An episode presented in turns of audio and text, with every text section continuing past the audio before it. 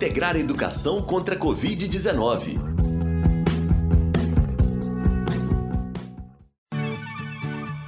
Boa tarde, eu sou Elias Santos. Bem-vindos e bem-vindas ao programa de rádio Integrar a Educação contra a Covid-19, realizado pelo programa Integrar Queiroz em parceria com a IC, Associação Imagem Comunitária. Eu sou Sara Dutra. Aqui no Integrar Educação contra a Covid-19, a gente traz informação durante a pandemia para toda a cidade, em especial aos estudantes e seus familiares. Nós estamos no ar aqui na rádio, segunda, quarta e sexta, sempre às duas da tarde, nas rádios Única, Boa Vista FM, Alternativa e Vitória FM. A Lara Ferreira, estudante do sexto ano da Escola Estadual Júlia Camargos, está fazendo os desafios de aprendizagem do Guia do Estudante Protagonista e nos enviou alguns resultados. Um dos desafios que ela fez foi o que propôs uma charge sobre o período da pandemia. Com desenhos caprichados, ela lembrou de todos os cuidados que devemos ter para ficarmos livres da Covid-19. Obrigada pela participação, Lara!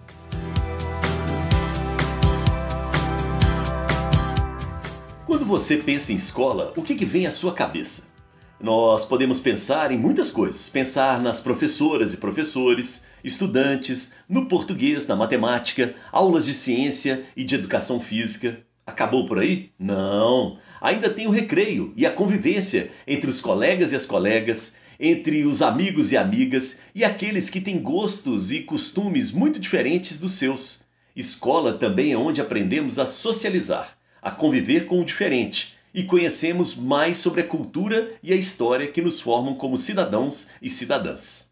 A escola ainda é lugar de construir saberes sobre outras culturas, que muitas vezes fazem parte da nossa vida e a gente nem percebe. Como forma de valorizar a história e a cultura da região onde os próprios estudantes vivem, a professora de matemática Selma Bispo, da Escola Municipal Maria Trindade Rodrigues, colocou em prática o que aprendeu em uma formação em educação quilombola. Pois é, Sara. A escola está localizada em uma área quilombola e, em conjunto, professores de diversas áreas do conhecimento fizeram pesquisas com os moradores do povoado para levar os saberes cultivados na região para os estudantes. A professora Selma contou para a gente mais sobre esse projeto. A criação do projeto Saberes Quilombola, ela foi pensada primeiramente para cumprir a exigência do trabalho de conclusão do curso de educação quilombola que nós estávamos fazendo. A equipe resolveu fazer porque a escola está localizada no território quilombola, principalmente em busca de combater o preconceito racial e religioso que a gente percebe, né? Que nós percebíamos e ainda percebemos na nossa escola, na nossa região. E uma vez que a escola está lá para é, desconstruir valores desfavoráveis e construir valores né, favoráveis que ajudará a melhoria de nossos alunos como seres humanos e como agentes da comunidade, transformação na comunidade. As atividades elas foram pensadas de forma bem interdisciplinar e lúdica, de forma que todos os professores de todas as áreas conseguissem trabalhar e todos os alunos da educação infantil ao nono ano fossem conseguissem né, serem atendidos de forma satisfatória. Então foram muitas aulas diferentes, língua portuguesa trabalhando as palavras de origem africana que nós usamos no dia a dia, matemática, as brincadeiras, colhendo dados, história, conhecendo a história, inclusive nós conhecemos a história da Lagoa a fundo com entrevistas com as pessoas mais antigas, com documentos. Nós visitamos o cemitério da Lagoa, que é um, um patrimônio, né? Nós temos lá que é bem antigo. A, a, professora de educação física com a horticultura e ciências trabalhou as plantas, né? As plantas medicinais que, que os quilombos ainda usam até hoje foram visitas ao quilombo, então foi de forma bem interdisciplinar e bem lúdica, as brincadeiras na hora do recreio. Nós procuramos fazer de forma que os alunos não sentissem que era uma coisa ruim. E assim, as mudanças que nós percebemos após esse projeto foi muito grande, principalmente nos alunos de aceitação da cor da pele, né? mudaram até na hora de colorir, eles passaram a colorir os meninos a cor deles, cor marrom, né? colocando marrom e não aquela, aquele lápis rosa que dizem que é cor de pele. E principalmente nas meninas, o cabelo, porque o cabelo afro ele é muito é, impactante né, nessa questão. E aí elas passaram a não, não ter a obrigação de alisar. Nós trabalhamos assim, o seu cabelo é como você quer. Se você quer liso, ótimo. Se você quer é, é, afro, que solte. Esse é o seu cabelo. Começaram a ver beleza nas coisas que eles não aceitavam antes. Né? E na comunidade nós percebemos também isso. Porque lá vai passando, né? Que a escola faz, eles vão repassando para os pais e para a comunidade. E nós percebemos um, uma maior aceitação das, das religiões, né, das várias religiões, e diminuiu mesmo o racismo contra a raça negra. E a fonte para o nosso programa de hoje foi o artigo Pedagogia Criou, uma educação feita de vínculos e ancestralidade, da Renata Penzani, publicado no site lunetas.com.br.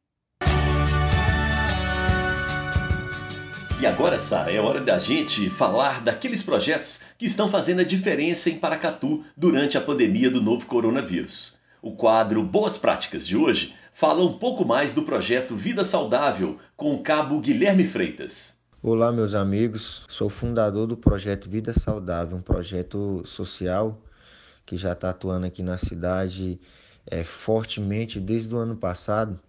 Ele foi criado meio que por acaso, eu e minha guarnição, a gente foi checar uma denúncia de tráfico de drogas. Chegando à residência, o local indicado, se tratava de uma denúncia falsa. É, o pessoal estava passando, era extrema necessidade mesmo.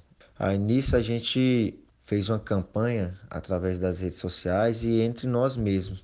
Conseguimos arrecadar bastante coisas. Só que nisso, quando a gente divulgou os resultados, né, para as pessoas que doaram ter a certeza que suas doações chegou até o destino, né? Foram surgindo várias demandas de pedidos, né? De pessoas pedindo ajuda, só que foram aparecendo também, graças a Deus, pessoas para poder ajudar. Aí nisso a gente sempre está fazendo campanha, tem um grupo de WhatsApp, é, eu utilizo o Facebook, né? Cabo Freitas lá para divulgar e fazer os pedidos e fazer os agradecimentos.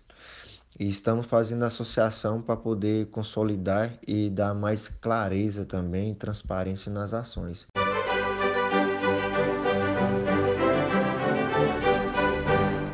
Elias, você já sabe que todas as sextas temos uma participação especial no Integrar Educação contra a Covid-19. É o Minuto Filarmônica, uma parceria da Kim Ross com a Orquestra Filarmônica de Minas Gerais. Muito bom! E vamos pensar um pouco né, sobre música. O que é preciso para compor uma música? Há um mito, né, aquela história de que com sorte a inspiração é suficiente para deixar a peça pronta. Mas é como escrever um livro, gente. Uma boa ideia não é suficiente sem uma narrativa que consiga captar a nossa atenção do início ao fim. Lá nos tempos antigos, criar, tocar, cantar e declamar eram todas atividades do músico. Uma pessoa só fazia todas essas atividades.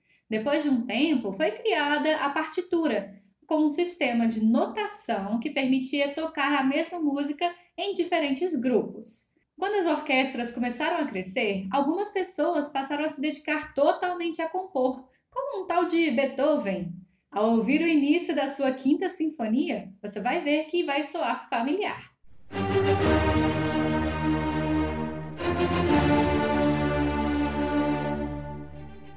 Na orquestra, o compositor precisa distribuir ou ampliar suas ideias nos diferentes instrumentos. São quase infinitas as possibilidades de combinações, capazes de gerar desde as mais de 600 composições de Mozart até as diversas trilhas sonoras de filmes, séries e games que gostamos. Seja por sentimentos, crenças ou necessidades de romper barreiras, muitos se dedicaram a escrever músicas que podem ser executadas até hoje. E esse é o papel das orquestras, como a nossa filarmônica. Ela dá vida a essas e outras composições que estão para serem escritas. É isso aí! E na próxima sexta contaremos um pouco sobre as pessoas que dirigem as orquestras, que são os maestros e as maestrinas. Filarmônica, nosso encontro na música. Vamos para o último desafio de aprendizagem dessa semana? Não esqueça que você tem até às 6 horas da tarde de hoje para participar. Se você tem o guia do estudante protagonista, anota aí, ó, o desafio está na página 65 e vai até a página 67 e se chama Carta para o Eu do Futuro. A proposta é simples, Elias, mas é muito interessante. Que tal escrever uma carta para você mesmo do futuro, para que a pessoa que você será daqui três anos? Escreva nessa carta quem você é, sobre quais coisas você gosta, o que você acha que vai ser diferente na sua vida daqui três anos. Vale falar também dos seus sonhos e de como você espera estar no futuro.